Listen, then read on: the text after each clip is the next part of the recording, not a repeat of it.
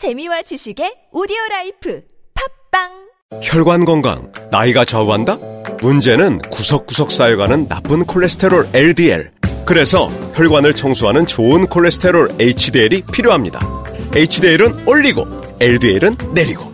높은 혈중 콜레스테롤 수치 개선에 도움을 주는 레이델 폴리코사놀 10. 이 광고는 건강기능식품 광고입니다. 야, 이 부장! 네가 부장이면 땅이야? 뭐뭐뭐뭐 저 인간 저거 저, 쟤 오늘도 술술 풀리고 안 먹고 회수 갔냐 내일도 신체 상태로 출근하겠구만 아 아유 고려 생활 건강 술술 풀리고 음주전 한포가 당신을 지켜드립니다. 특허받은 천연 유래 성분 숙취 해소제 술술 풀리고를 은하계 최저가로 딴지마켓에서 만나보세요. 아무도 묻지도 따지지도 않고 가입하셨다고요 보험은 너무 어려워요. 걱정 마십시오 마이보험 체크가 도와드립니다 1800-7917 마이보험 체크로 지금 전화 주세요 1800-7917 이미 가입한 보험이나 신규 보험도 가장 좋은 조건을 체크해서 찾아드립니다. 인터넷 한글 주소 마이보험.com 또는 카카오톡에서 아이디 검색 마이보험을 친구 추가하여 상담하실 수 있습니다.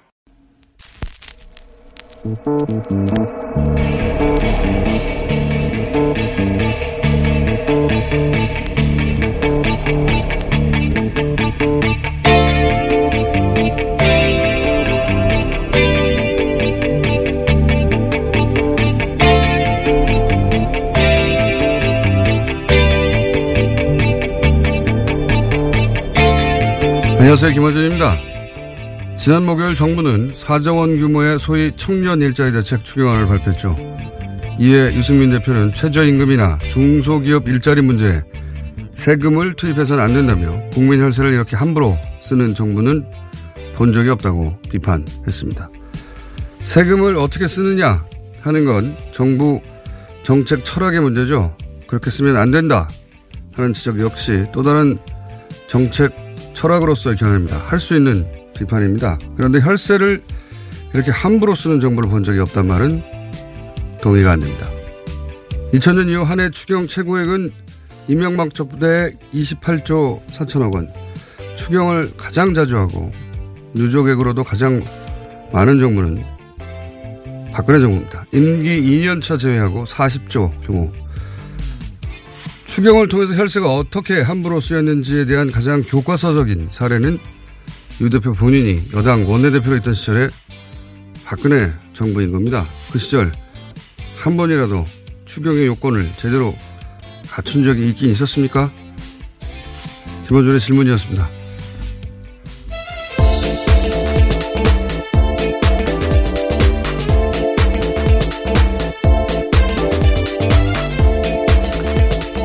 시사인의 김은지입니다. 추경 이런 건 사실 우리 일상에 잘 와닿지 않거든요. 그렇죠, 네. 아무래도요. 잘 모르고 관심도 없는데 국회의원들은 아주 관심이 많아요. 왜냐하면 여기서 이제 SOC 예산 같은 거 그렇죠. 따내서 자기 지역구에 가져가고 관심이 많은데 이 세금을 어떻게 쓰는지가 결국 그 정부의 철학에 담긴 거죠. 예. 우리는 여기가 가장 중요하다고 생각한다. 그래서 뭐 예산을 여기 쓰면 안 된다 안 된다 하는 이야기는 할 수 있는데 예. 혈세를 함부로 썼다. 이거는 애초 그 예산을 쓰겠다고 하는 곳에 쓰지 않을 때 하는 말이에요. 예. 그 대표적인 교과서적인 사례가 박근혜 정부 추경이었어요. 예. 그래서 제가 잠깐 짚어본 거고요. 자, 어, 오늘 이사했나요? 시사인에? 네, 했습니다. 월요일인데 벌써부터 이러시면 안 되죠. 월요일 특히 그래요. 예. 자, 첫 번째 뉴스는 뭡니까? 네, 이명박 전 대통령 관련된 소식 정말 많습니다. 우선은요, 이명박 전 대통령이 대선 후보 시절이던 2007년 12월 말에 또 받은 돈이 나왔는데요. 스님에게도 2억 원을 받았다라는 보도가 있습니다. 오늘 아침 조선일보 보도인데요. 김백준 전 기획관의 진술입니다. 돈을 준 스님도 이를 인정했다라고 하는데요. 하지만 이명박 전 대통령은 검찰 조사에서 이에 대해서 전혀 모르는 일이라고 혐의를 부인했다고 합니다. 이명박 전 대통령의 답은 들을 필요가 없습니다. 다 모르고 다 시키지 않았고 원래 그렇게 살아오신 분이기 때문에 근데 야 이거 스님 빵 터집니다. 빵집 이래 이후로 예. 네, 굉장히 또 정황이 구체적입니다. 총무기획관에게 능인선원 주지인 지광 스님 만나라고 이명박 전 대통령이 지시했다라고 하고요. 그래서 이 지광 스님을 만나서 불교대학 설립에 편의를 제공해 달라면서 청탁과 함께 2억 원을 받았다라고 합니다. 어, 액수의 크고 자금을 가리지 아니하시는 분이잖아요. 예. 그리고 또 서울시를 봉헌한다고 한 기독교인이지만 어, 종교도 뛰어넘는 거죠. 예. 우리 어, MB는 모든 걸 돈으로 환산하시는 분이라서 잘 부탁드립니다 할 때그 어, 잘을 액수로 가능합니다. 예. 음, 이 정도면 매우 잘이군. 이렇게. 스님한테 받았다. 빵집 이래로, 예. 네, 돈을 전달한 사람과 준 사람 모두 인정하고 있는 사실입니다. 받은 사람만 유일하게 인정하고 있지 않고요. 네. 모든 모든 뇌물 관련은 어, 임명박 전 대통령은 전혀 모르는 일이라고 계속 할 겁니다. 앞으로도 계속 어, 재판장에서도 모른다고 할 것이고 예. 끝까지 모른다고 하실 것이고 예. 모른 채 이분의 일생 전체가 마감되지 않겠나. 자 다음 뉴스는요. 예, 돈과 관련된 소식이 또 하나 더 있습니다. 오리온 그룹이 지난 2008년 이명박 전 대통령 취임 이후에 당선 축가금 명목으로 거액을 건넸다라고요. MBC가 보도했습니다. 그러한 증언을 확보했다라는 건데요. 오리온 전직 임원의 이야기입니다. 이 전직 임원에 따르면 이명박 전 대통령 쪽에서 요구가 있었고 사장이 돈을 마련하라고 지시했다라고 하고요. 그래서 자신이 직접 돈을 건넸다라고 합니다. 누군가에게로요. 아, 이게 이제 어 MB 관련한 예, 뇌물의 특징인데 그 제2롯데월드에서도 드러났듯이 청와대가 굉장히 나서 지금이 마지막 기회다 하고 홈쇼핑을 하잖아요. 예. 이권을 파는 거거든요. 청와대가 홈쇼핑 하듯이 여기서도 마찬가지예요. 이명박 전 대통령 쪽에서 요구가 먼저 있었다는 거죠. 보통은 이제 기업이 이러이러한 민원이 있으니 이거 좀 잘 부탁드린다고 하고 그래 그러면 그 자를 돈으로 표현해. 이렇게 이루어졌을 법한데 그게 아니고 네, 여기서 나오지만 이명박 전 대통령 측에서 예, 당선 축하금 정도 내야 되는 거 아니야? 당신들 규모면 이렇게 수구먼이 있었 있었고 예, 그 수구먼에게 이런 요구를 받고 어, 돈을 마련하는 과정 또 사실은 보도가 됐죠. 돈은 오리온 그룹이 당시 초급파가 잘안 됐는지 혹은 아예 비자금이 산에 없었는지 비자금이 없을 수도 있지 않습니까? 네, 물론 오리온 그룹은 부인하고 있습니다. 그런 사실 전혀 없다라고 하고요. 네. 이에 대해서 증언한 전직 임원에 대해서는 고소했습니다. 전직 임원이 그 당시 상황을 어, 유추해 볼 수 있는 녹취도 공개하긴 했어요. 뭐. 네, 또 추가로 MBC가 공개한 내용인데요. 통화 네. 파일이 나왔습니다. 자, 그래서 이거 뭐 법적으로 가긴 했는데, 어, 비자금이 없었을 수도 있죠. 그래서 그 돈을 마련하기 힘들었을 수도 있는데, 근데 그 과정을 보면 임원들 급여를 조금씩 떼가지고 마련해 줬다. 예. 안타까운 스토리입니다. 스토리는 어쨌든 엑스는 그렇게 해서 어 이명박 전 대통령과 당시 오리온 그룹의 어 이사장이 같이 이사장이 여기를 자주 다녔는지는 모르겠네요. 근데 이명박 전 대통령이 자주 다녔다고 하는 병원. 네, 돈의 전달처로 지목되고 네, 있는 곳입니다. 거기다가 박스채 만 원, 만 장을 전달했고, 예. 이런 스토리인데, 여기서 또, 어, 나경원 후보 고액 피부과 논란이 됐던 그 병원입니다. 네, 2011년 11.6 서울시장 보궐선거 당시에 나왔던 그 피부과인데요. 그렇죠. 크게 화제가 됐던 그, 거기다가 전달했다는 겁니다. 네. 정치인들이 거기 굉장히 많이 드나들었죠. 예. 자, 뜬금없이 갑자기 나경원 의원이 소환됐습니다. 예. 그런 내용입니다. 여, 여, 두 가지 뉴스는 하나는 종교도 뛰어넘었다고 또 하나는 이제 항상 먼저 요구했다. 예. 소송비 대납도 돈을 내놓으라고 했다는 거 아닙니까? 예. 그리고 이 우리원도 마찬가지로 돈을 내놓으라고.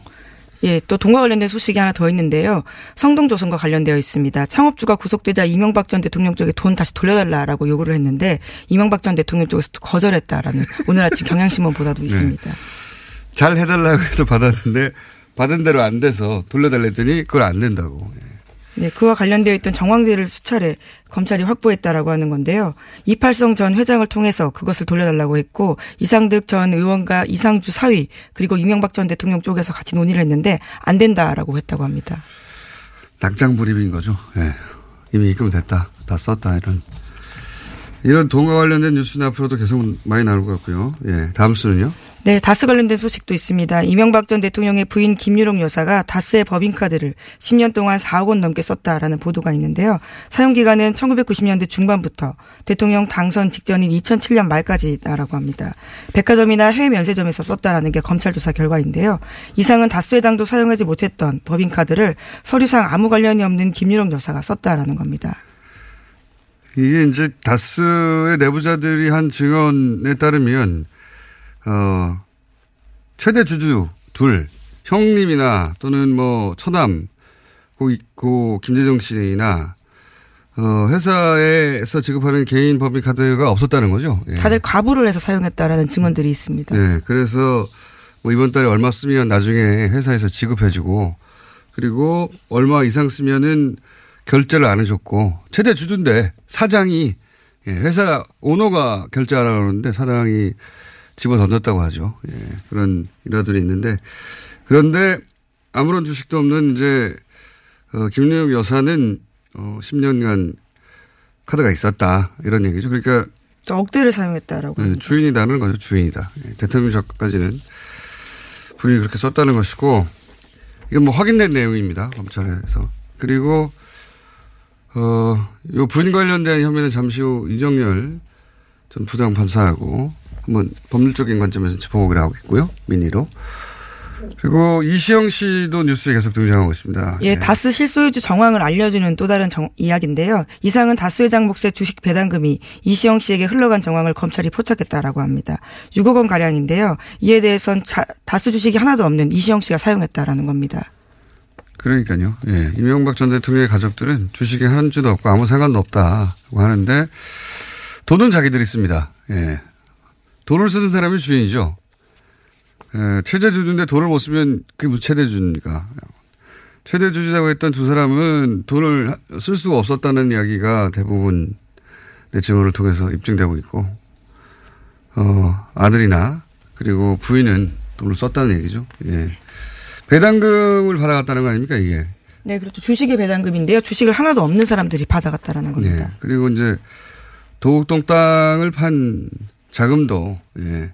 이시영 씨가 가져갔다는 걸로 어 그렇게 검찰에 그 대통령의 형 그리고 그 아들 동영 씨가 증언을 한 상, 검찰에 진술을 한 상태입니다. 네, 물론 이에 대해서도요, 이명박 전 대통령 쪽은 부인하고 있습니다. 다스 내부 문제는 형 이상은 회장과 아들 이시영 씨 사이의 일로 자신은 아는 바가 없다라는 겁니다. 이 카드도 이상은 회장이 줬다고 하는 식으로 네, 가족들이 함께 쓰는 거다라는 취지 이야기를 네, 하고 법인 있습니다. 카드 쓴 내역을 어, 제시하자 처음에는 카드를 쓰지 않았다고 했다가 카드를 제시하자 어, 이거는 이상은 회장이 준 거다. 근데 이상은 회장 본인은 돈을 못 썼어요 회사에서.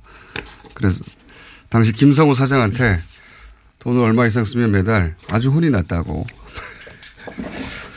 자, 이건 뭐 제가 보기엔 빠져나갈 수 없을 것 같은데 그런 공방이 오가는 중입니다. 예, 다음 뉴스는요. 네, 문무일 검찰총장이 이명박 전 대통령에 대한 수사팀의 구속영장 청구 의견을 받아들인다라는 오늘 아침 중앙일보 보도가 있습니다. 시기는 이번 주 초가 유력하다라고 하는데요. 익명을 원한 대검 관계자의 말을 인용한 보도입니다. 최근 검찰총장 주재로 내부 회의가 열렸는데 서울중앙지검 수사팀에서 낸 의견에 대해서 반대하는 간부가 한 명도 없었다라고 합니다. 이 내용을 알고 반대할 수가 없어요. 예. 그리고 이제 검찰이 정치적 고려를 하기에도 너무 혐의가 많고, 예. 너무 액수가 많고, 너무 구체적이라 영장 청구는 뭐 거의 100% 확실히 될 것 같습니다. 이번 주 중에 되겠죠, 아마. 예. 길게 끌고 가지 않을 것 같으니까. 자, 다음 뉴스는요. 네, 평창 패럴림픽이 어제 끝났습니다. 한국에서 처음 열린 이번 대회는요, 역대 최다 참가국이 참여했습니다. 49개국이고요. 또 선수도 570명 가량이 됩니다. 입장권도 목표 대비 150% 가까이 팔렸고요. 대회 기간 4개 경기장과 기타 등등을 해서요. 74만 명이 방문했다라고 합니다. 그렇군요. 평창 올림픽에 이어서 패럴림픽도 잘 끝났다고 합니다. 네. 우리가 최초의 금메달을 땄다고 제가 들은 것 같은데. 예. 네, 그렇습니다. 신희연 선수가요. 사상 처음으로 금메달을 땄습니다. 또 투혼의 동메달도 있는데요. 파라 아이스하키 종목이라고 합니다. 그렇군요. 자, 어, 시간이 별로 없어 미니가 하나 있어서 중요한 뉴스 한두 개 짚고 넘어가야 될 것 같습니다. 네, 아베 신조 일본 총리가 한국 정부의 북일 정상회담 성사를 위해서 중재를 요청했다고 오늘 아침 동아일보가 보도했습니다. 남북 및 북미 정상회담을 앞두고요. 한미, 한중일, 한일 등 릴레이 정상회담이 추진되고 있는 겁니다. 그러다 다 만나겠어요. 예. 러시아와도 만나지 않을까. 왜냐면은 우리 우리하고 남북 정상회담하고 그다음에 어, 미국하고 북미 정상 그다음에 북일 정상회담까지 나가면 어 북중이나 북러 정상회담도 연속으로 있을 가능성이 점점 높아지고 있습니다. 네. 그 그리고 그 정상회담을 어, 중계를 해달라, 다리를 좀 놔달라. 네, 한일 관계 정통한 외교 소식들에 따르면 그런 식으로 이야기를 했다라고 하는데요. 만남을 중재해달라는 요청이 있었다라고 합니다. 그러니까 말이죠. 예. 그래서 일본도 4월 달에 미일 정상회담 준비하고 있는데 이와 관련해서 청와대 여러 가지 기대감을 피력하고 있다라고 합니다. 지난주 말씀드렸지만 그 우리 주변국들이 이제 전 세계적 강국이거든요. 네. 육자회담에 끼는 국가들이 모두 다 강국이에요. 어, 유엔 안보리 국가들입니다. 생각해 보시면. 그런데 그 국가들을 상대로 해서 다자 외교의 중심이 된 건 우리가 차, 처음 있는 일이다. 예, 앞으로도 이런 게 쉽지 않을 거라고 봅니다. 자, 그렇게 국제 정세는 돌아가고 있고요. 이 어, 러시아와 그러면 어떻게 될 것인가? 이 이야기는 저희 2부에서 다뤄보겠습니다. 지난주에는 일본이나 미국이나 중국에서 어, 남북 정상회담이나 남북 문제를 어떻게 바라보고 있는지 한번 짚어봤는데 예, 오늘은 러시아 얘기를 잠시 후 2부에서 하겠습니다. 여기까지 하겠습니다. 시사인의 김은지였습니다. 감사합니다. 네. 바로 이어서 예, 많은 분들이 궁금해서 저희가 한번 잠깐 시간을 마련했습니다. 어, 김윤옥 여사 관련한 혐의나 사법 처리 가능성을 짚어보겠습니다. 이정열 전 부장판사 연결됐습니다. 안녕하십니까? 네, 안녕하십니까? 네. 어, 일단 관련 의혹이 어, 구체적으로 몇 가지 정도 됩니까? 현재 지금 이야기가 되고 있는 것은 보니까 네 가지 정도 되는 것 같습니다. 아, 하나는 이제 그 이팔성 전 우리금융 지주 회장이 이명박 전 대통령한테 여러 가지 뒷돈을 건네줬는데 네. 중에서 이제 5억 원이라고 하는 데도 있고 6억 원이라고 하는 데도 있는데 하여튼 그것을 어, 전달받은 그런 의혹이, 하나 의혹이 있고요. 있고 이거는 뭐 네, 사위가 그렇게 말을 했다고 보도가 됐습니다. 네, 예, 그렇게 진술을 했죠. 예. 예. 그리고 두 번째는 이제 국정원 특수활동비 중에서 그 미화 10만 달러를 받았다는 네. 그 미국 방문할 때, 예, 그거는 김희중 저 어, 전 비서관이 했고요. 예. 그다음 세 번째는 2007년도에 재미교포 사업가로부터 금품이 든 명품 가방과 네. 함께 사업 이권 청탁을 받았다는 의혹이 있습니다. 이것은 정도원 의원도 시인을 했었던 그런 이야기죠. 정확하게 예. 이렇게 시인한 건 아닌데 이제 그 MBC에서 예, 보도된 것과 예. 대충 맞아떨어지는 예. 그렇습니다. 그런 예. 정황이 있고 네, 예. 예, 네 번째가 아까 조금 전에도 이제 말씀해 주셨는데, 어, 90년대 중반부터 2007년까지 다스 법인카드로 4억 원이 넘는 돈을 결제한 사실과 관련되는 의혹. 이렇게 네 가지가 지금 현재 나오고 있는 이야기긴 합니다. 이것들이 제법 오래됐어요. 이게 뭐 공소시효가 대부분 지나지 않았나요? 아닌가요? 그렇죠. 많이 지난 것들이 많죠. 지금 대체적으로 다, 어, 아무리 그 늦게 잡아도, 뭐, 사실은, 사실관계는 명확하지 않습니다. 아무리 늦게 잡아도, 어, 퇴임일자 2008년 2월 24일인가요? 25일인가요? 네. 그때까지 벌어진 일들이니까, 그로부터 지금 10년이 넘었죠. 그러니까, 공소시효가 완성된 것들도 있을 수 있고, 또, 뭐, 액수에 따라서는 없을 수도 있고, 좀, 그 부분이 좀 쉽지 않은 문제긴 합니다. 그러니까요. 아직 뭐 그 검찰에서 이게 제대로 수사가 됐는지 아닌지 네, 잘은 모르겠는데 이제 계속 이런 이야기들이 나오다 보니까 검찰이 들여다보고 있기는 한, 한가 봅니다. 네네, 그렇습니다. 근데 네. 이런 그 의혹은 의혹은 뭐 어, 어, 뭐랄까요. 일반인들에게 이런 일이 있었을 법하다 혹은 관련해 진술 이런 건데 이게 의혹이 구체적으로 확인된다 하더라도 이게 범죄가 되긴 됩니까? 처벌이 되긴 됩니까? 그러니까 범죄, 그러니까 의혹이 확인이 돼서 범죄가 되는 부분하고 실제로 이제 처벌 가능성이 있냐는 부분하고는 좀 결이 다른 문제인데요. 네. 범죄가 된다고 하더라도 조금 전에 공장장님께서 말씀해 주신 대로 공소시효가 지나게 되면은 네.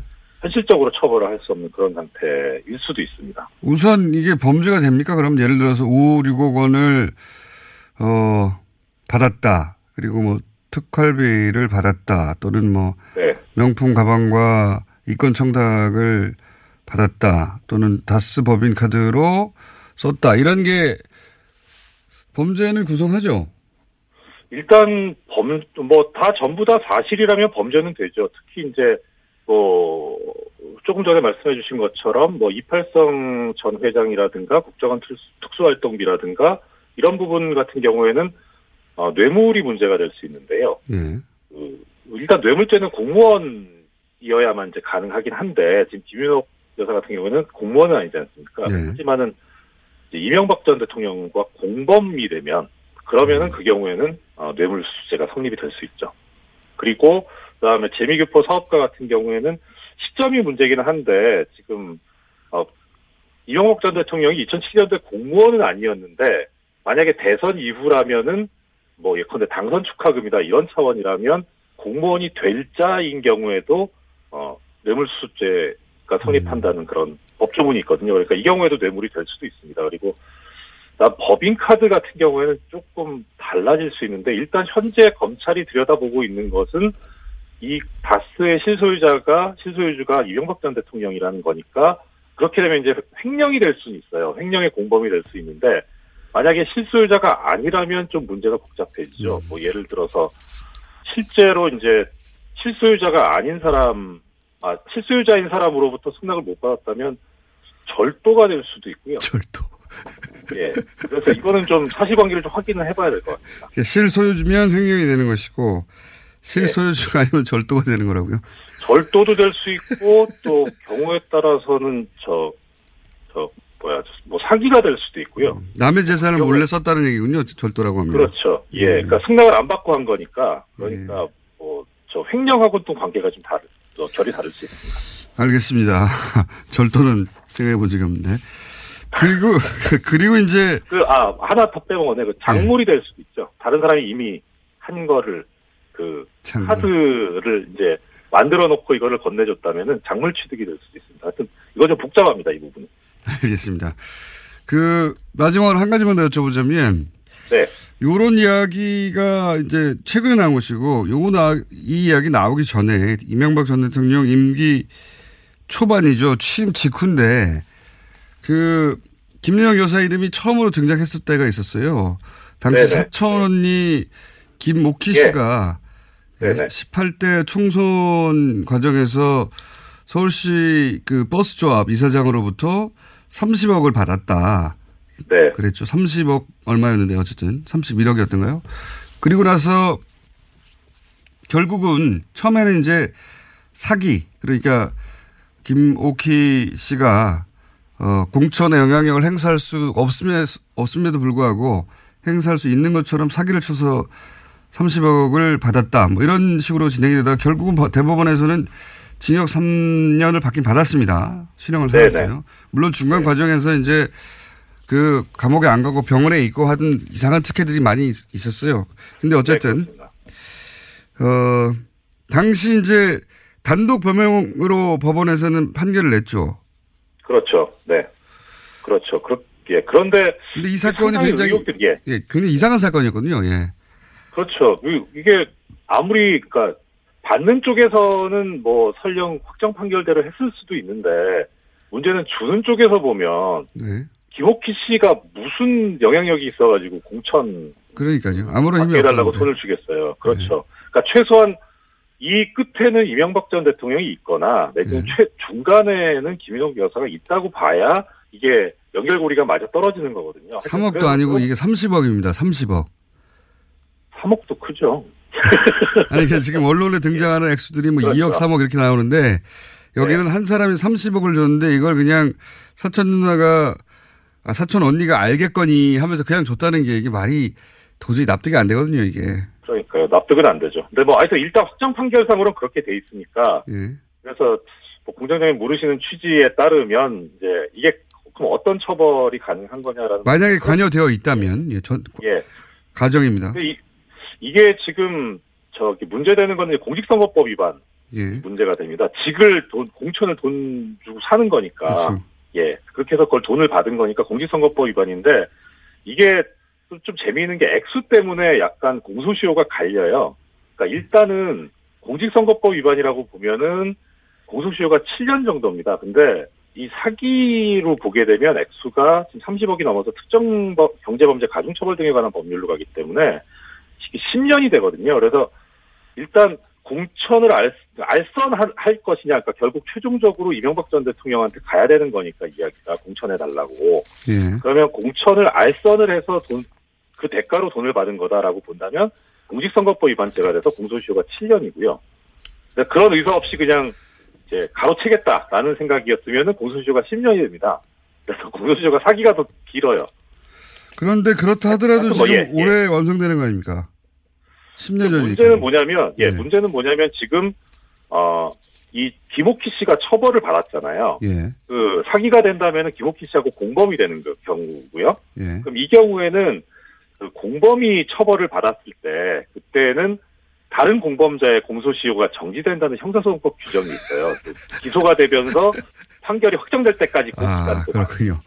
그래서 아직은 몰라요. 아직은 모르겠군요. 네. 이, 이 사건 역시 혹시 검찰 수사 과정에서 드러날 수도 혹은 뭐 거론될 수도 있을 것 같아서 여쭤본 건데 그러니까 어 이것이 또 문제가 될 수 있다. 완성되지 예, 않았다. 문제가 예. 된다면 될 수도 있죠. 예. 일단 현재로서는 공소시효는 완성되지 않은 거 아닌가 싶어요. 공범으로 음. 본다면 사기가 된다면. 근데 지금 이게 뭐 사기냐 아니냐의 문제라기보다 사실 그 돈 받고 공천을 해줬다는 그런 아, 공천을 해주려고 했다는 그런 문제였기 때문에 그 부분이 더 엄저, 엄중하기는 하죠. 그래서 어 공, 공직선거법 위반으로 본다면 또 어떨런지 그건 좀 의문이긴 합니다. 알겠습니다. 오늘 여기까지 듣겠습니다. 감사합니다. 네, 고맙습니다. 네, 지금까지 이정열 전 부장 판사였습니다. 집에서 고기 먹고 싶을 때 영미미트 야외에 놀러 갈 때도 영미미트 캠핑이나 낚시 갈 때도 영미미트 이제 고기가 먹고 싶을 때 영미미트를 검색해 주세요 감사합니다 똥은 싸고 다니냐? 미치도록 싸고 싶다. 빅동의 추억. 구렁이 똥 이뻤다. 하루에 두 번씩은 꼭 간 것 같아요. 속이 굉장히 편해진 것 같아요. 휴지에도 하나도 안 깔끔하게 끝나더라고요. 그만 넣고 싶은데도 이제 계속 나오더라고요. 눈 뜨니까 바로 화장실 가고 싶더라고요. 그래서 양은 정말 많았어요. 감당이 안 되더라고요.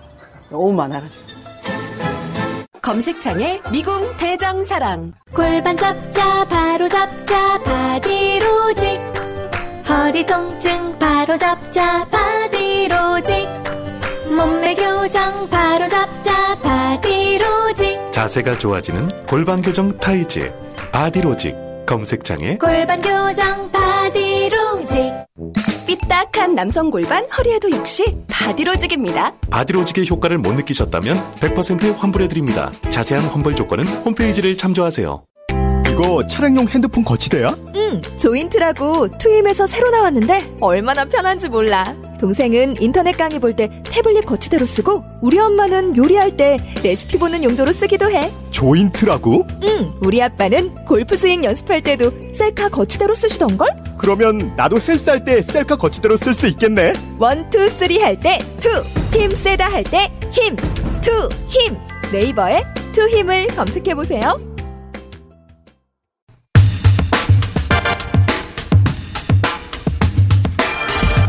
북핵 6자 회담이 열린다면 당사국 중에 하나죠. 러시아. 러시아의 푸틴 대통령이 사선에 성공을 했습니다. 자, 오늘은 러시아 얘기 좀 해보겠습니다. 한국외대 노업과 재성문 교수님 나오셨습니다. 안녕하십니까? 예, 안녕하십니까? 러시아 관련해서 저희가 전문가를 모시는 경우는 그렇게 많지는 않습니다. 네. 예. 그렇죠? 예. 교수님도 이 러시아 문제로 어, 방송국에 가서 인터뷰하신 적 그렇게 많지 않죠? 많지는 않죠. 뭐 몇 번 있습니다. 몇 번, 예. 예. 미국은 맨날 불려가거든요. 그렇죠. 전문가도 예. 많지만. 예. 자, 어, 지금 이제 뭐 남북 정상회담, 북미 정상회담 등등 예. 어, 급속도로 진행이 돼서 러시아에 대해서도 한번 짚어보려고 합니다. 그런데 또 마침 대통령 푸틴 대통령이 더- 사선에 성공을 했어요. 예. 근데 이제 이 선거에 대한 관심이 그렇게 사람들이 높지가 않았던 게 러시아라서도 그렇지만 거기는 뭐 항상 푸틴이니까. 예. 이번에도 사실상 하나만한 선거에 가깝지 않았습니까?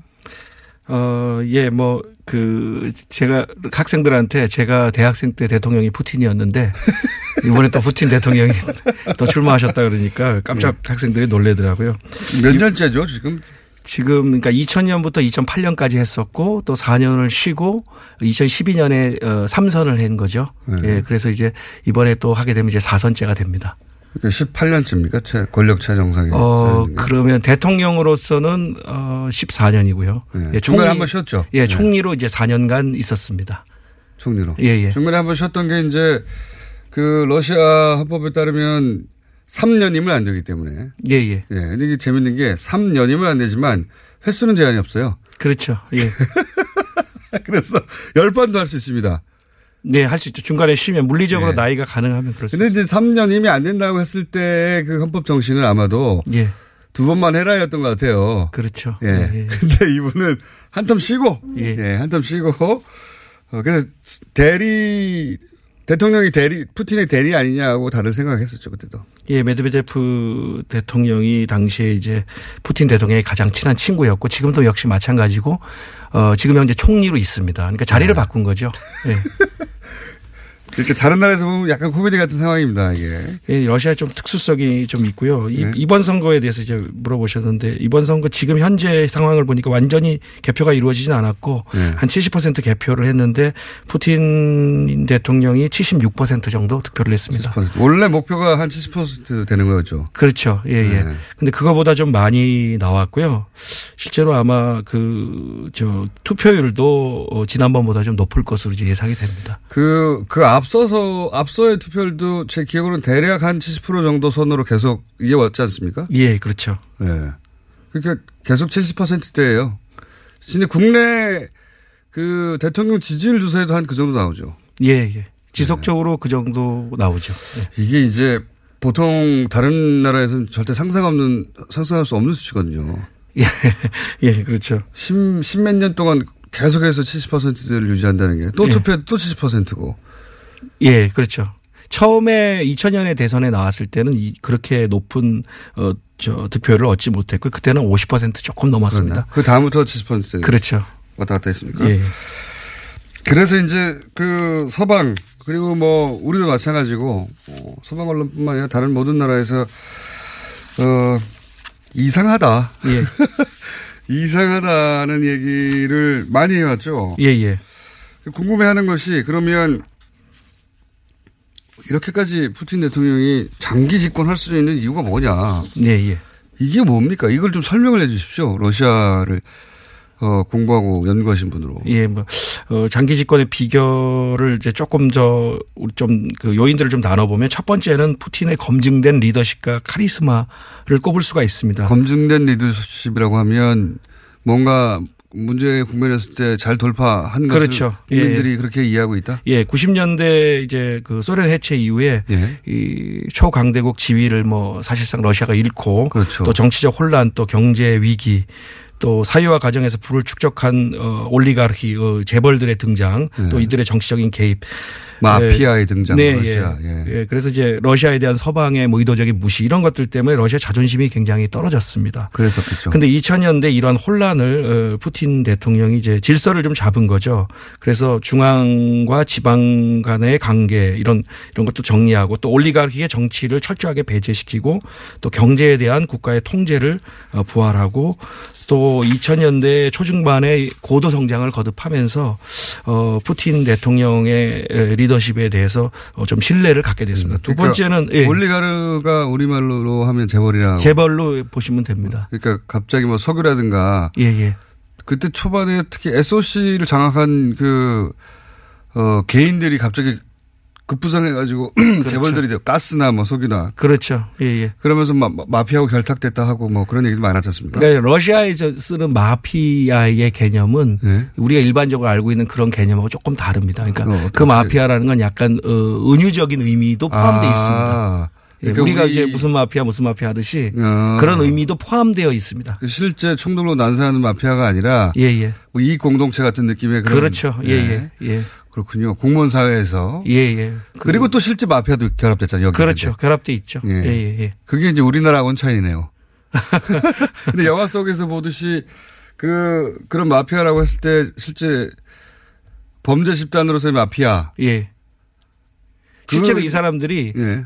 그, 그 비정상적인 방법으로 사유화 과정에서 네. 부를 축적했습니다. 그러니까요. 예, 그렇기 때문에 이제 범죄를 저지른 것이죠. 이제 음. 푸틴 대통령이 2000년대 한 거는 이 사람들이 정치를 완전히 장악하고 있었습니다. 우리로 치면은 재벌 회장들이 내각에 참여하고 있었습니다. 아하. 이런 사람들을 다 배제시키고 신사 협정을 맺었습니다. 아. 정치에 개입하지 마라. 대신에 그동안에 저지른 범죄에 대해서는 묻지 않겠다라고 했는데 아. 여기 저항했던 사람들이 몇 사람들이 있습니다. 네. 그게 이제 그 베레지옵스키, 구신스키 같은 이제 그 옐친, 옐친과 가까웠던 재벌들이 있고요. 음. 그 다음에 그 유명한 사람이 이제 호도로kov스키라고 유코스 사장이었죠. 예, 이런 사람 감옥, 이 사람은 또 감옥에 갔고요. 음. 베레지옵스키하고 구신스키는 이제 도망을 갔어요. 도망을 했군요. 예. 그러니까 이렇게 이제 초반에 부를 축적했던 그런 경제 마피아나 예. 혹은 그 경제 마피아와 결합한 진짜 물리적 폭력을 행사하는 마피아들을 예, 빠른 시간 내에 정리를 했다. 그렇죠. 예, 아, 예, 예. 그걸 또 국민들이 봤다.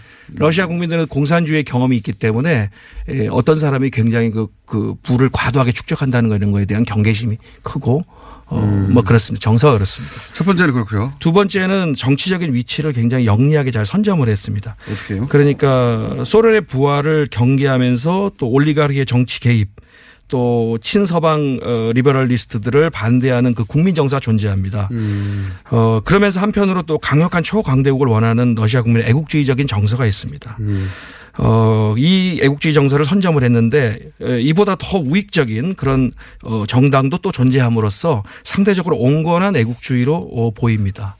더 그 그군은 어떤 주장들을 하는 그구들이었어요. 어, 이제 소련의 부활. 아하, 구소련의 예, 부활. 예, 구소련의 부활. 또 외국인에 대한 어, 약간의 적대감. 모욕을 추방하자든지. 뭐 이렇게 대놓고 얘기하지는 않지만 뭐 그런 사람들도 있습니다만은 네. 러시아 이제 자유민주당이라는 정당이 있는데 정당의 이름과는 달리 굉장히 우익적인 정당입니다. 자유가 들어가는 정당치고 자유를 존중하는 정당이 별로 없어요. 전 세계적으로 그래요. 그건. 그런 요인이 또 있고요. 세 번째는 아, 뭐 무엇보다도 언론과 미디어를 활용한 이미지 메이킹이 굉장히 잘 됐습니다. 그러니까 서방의 호전성하고 뭐 국론 분열로 인한 우크라이나 혼란 이런 거를 잘 보도를 하면서 강력한 지도자의 필요성을 이제 미디어가 이제 확산시키는 거죠. 권력을 장악했으니까 예. 예. 우리나라만 하더라도 예. 그 이명박 박근혜 정부 때 그 방송 장악부터 하려고 했, 단 말이죠. 그렇죠. 뭐 여기 또 당연히 어 푸틴 우호적인 방송이 주류 방송이겠네요 현재. 예, 예. 그렇죠. 뭐 예, 예. 그것도 그렇게 그 이미지 메이킹을 도와주기도 하고 실제 국민들이 기억하는 혼란을 빠른 시간 내에 정리 어 했던 실적도 있고. 예, 예. 옐친의 별명이 그러니까 푸틴 이전에 이제 초대 대통령이죠. 옐친의 별명이 어, 움직이는 종합병원이었습니다.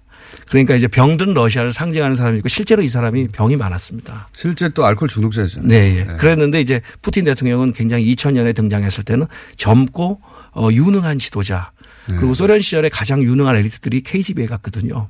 아 그런 이미지. 예, 그런 이미지를 KGB 보여줬습니다. 이미지가 또 음습한 첩보기관이 아니라 그쪽에서는 엘리트가 가는 곳이었다 이런 느낌이었습니까? 두 가지 이미지가 동시에 다 있는 겁니다. 아. 예, 예, 예. 그러니까 엘리트가 가고 예. 그리고 또 무서운 기관이고. 그렇죠. 예, 네. 예, 예.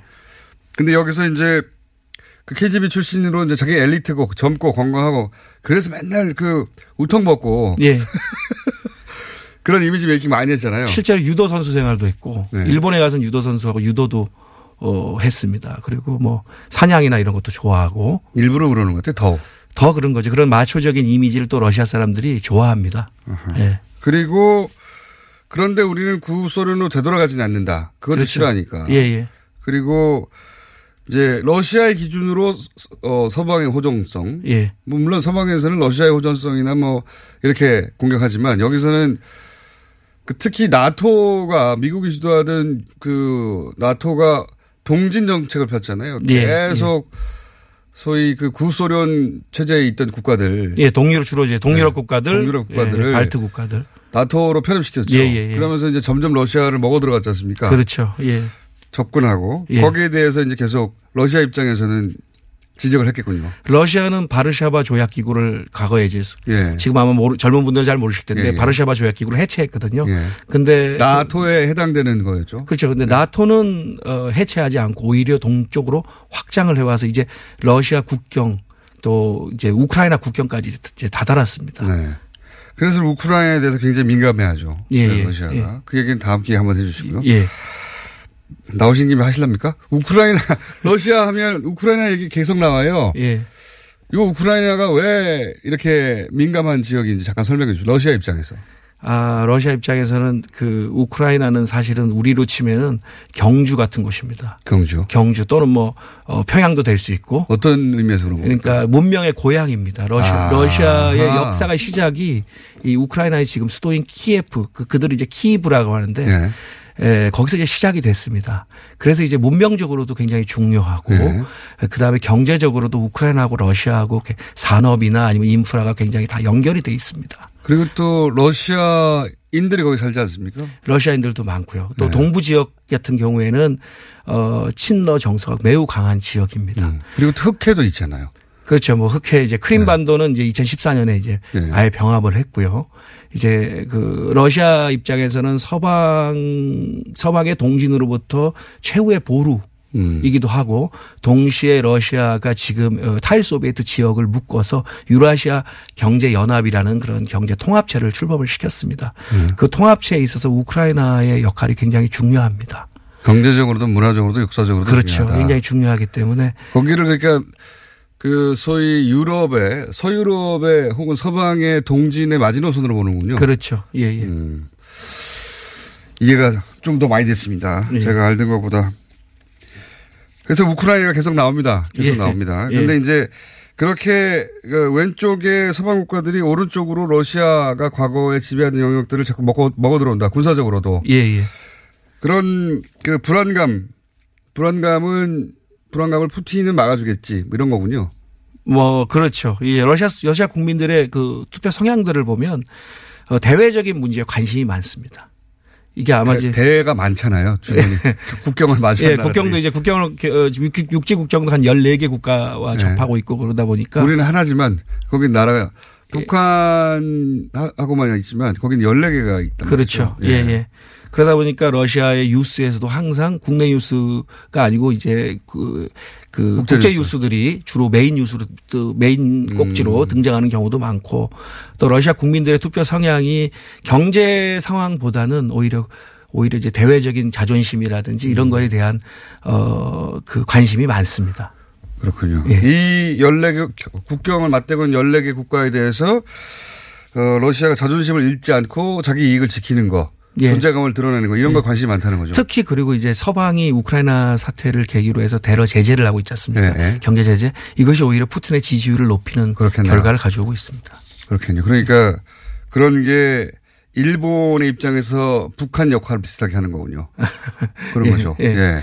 서방은 레짐 체인지를 원하는데 오히려 레짐을 강화시켜주고 있는 결과를 압력을 가할수록. 그렇죠. 예. 예. 러시아가 서방의 그런 경제 제재로 무너질 만큼 작은 나라가 아니잖아요. 그렇습니다. 예, 네, 예. 그거는 여하간 그렇습니다. 러시아의 관점에서 보면 그래서 푸틴이 계속해서 지금 장기 집권을 하고 있고 장기 집권을 서방의 압력이 오히려 도와주고 있다. 예. 매우 안정된 권력이에요. 말하자면. 네, 그렇죠. 근데 푸틴이 이제 스스로 물러나기 전까지 이게 바뀔 가능성이 있습니까? 근데 저는 이것이 오히려 불안함을 가지 아, 내재하고 있다고 생각합니다. 왜냐하면 네. 이것은 푸틴 개인의 리더십과 개인적인 카리스마에 상당 부분 의존하고 있습니다. 근데 이제 푸틴 앞으로 6년 후에 네. 물리적으로 푸틴의 나이가 너무 많습니다. 그러면 이제 푸틴의 뒤를 이을 후계자가 누가 될 것인지 네. 그 후계자를 이제 그 이제 후계자를 발탁하는 문제 그 후계자가 과연 푸틴과 같은 그런 카리스마적 통치를 할 수 있을지에 대해서는 의문을 의문이 있는 것이죠. 그런 사람들은 잘 없죠.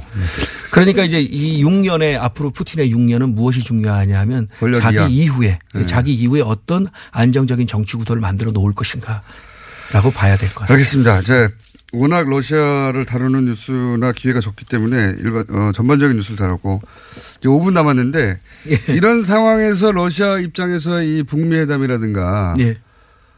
어뭐 남북 회담이 미친 영향은 크지 않을 것 같은데 북미 회담이 미친 영향은 크지 않을까요? 러시아는 맞습니다. 맞습니다. 예, 러시아는 이 뉴스를 어떻게 받아들입니까? 어, 그, 어, 러시아는 기본적으로 그 동북아의 지정학적 안정, 특히 한반도의 안정, 어, 또, 어, 자신에게 적대하지 않는 통일에 대한 지지, 이런 것들을 이제 계속 해왔고요. 남북 대화 촉진이라든지 북한 핵 문제, 핵 미사일 문제의 평화적 해결을 위해서 적극적으로 노력을 해왔습니다. 예, 그래서 이제 북미 정상회담 또 남북 정상회담에 대해서 매우 긍정적으로 바라보고 있고요. 네. 그리고 이제 그 앞으로 이제 러시아가 그 이 정상회담의 결과에 따라서 러시아의 한반도 정책이 조금 달라질 것으로 예상이 됩니다. 어, 어떻게 달라집니까? 어, 이제 북미 간에 이제 한반도 위기를 해소할 수 있는 그런 합의가 이루어질 경우에는 네. 북한 핵 미사일 프로그램으로 인해서 이제 러시아는 국제 비확산 레짐이 침식을 굉장히 우려했습니다. 음. 이런 우려가 좀 해소가 될 것이고 또 러시아가 러시아와 중국이 반대하고 있는 사드 배치도 명분을 잃게 될 것입니다. 음. 그리고 이제 어이 북미 간의 이 합의에 합의에 따라서 어 한반도 정세가 안정되면서 극동 개발에 활력을 넣으면서 한반도에서 자국 입지를 강화할 수 있는 남북러 3자 경제 협력. 어 남북러. 예, 네. 남북로 그러니까 철도 연결 이것도 뭐 아주 예전부터 나왔던 얘기죠. 철도 연결, 뭐 가스관 건설, 전력망 연계 이런 거 실현을 위한 기반을 확보하게 됩니다.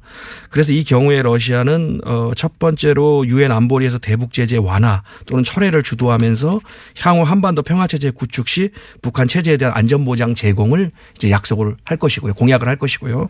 두 번째는 한반도 위기 해소를 불가역적으로 만들기 위해서 남북 러 3자 경제협력 추진을 좀 가속할 것으로 보입니다. 그러니까 지금 말씀 듣다 보니까 러시아 입장에서는 크게 두 가지네요. 그러니까 핵 확산 방지의 입장에서 이제 이 문제가 해결되는 걸 바라는 것이고. 그렇죠. 예. 예.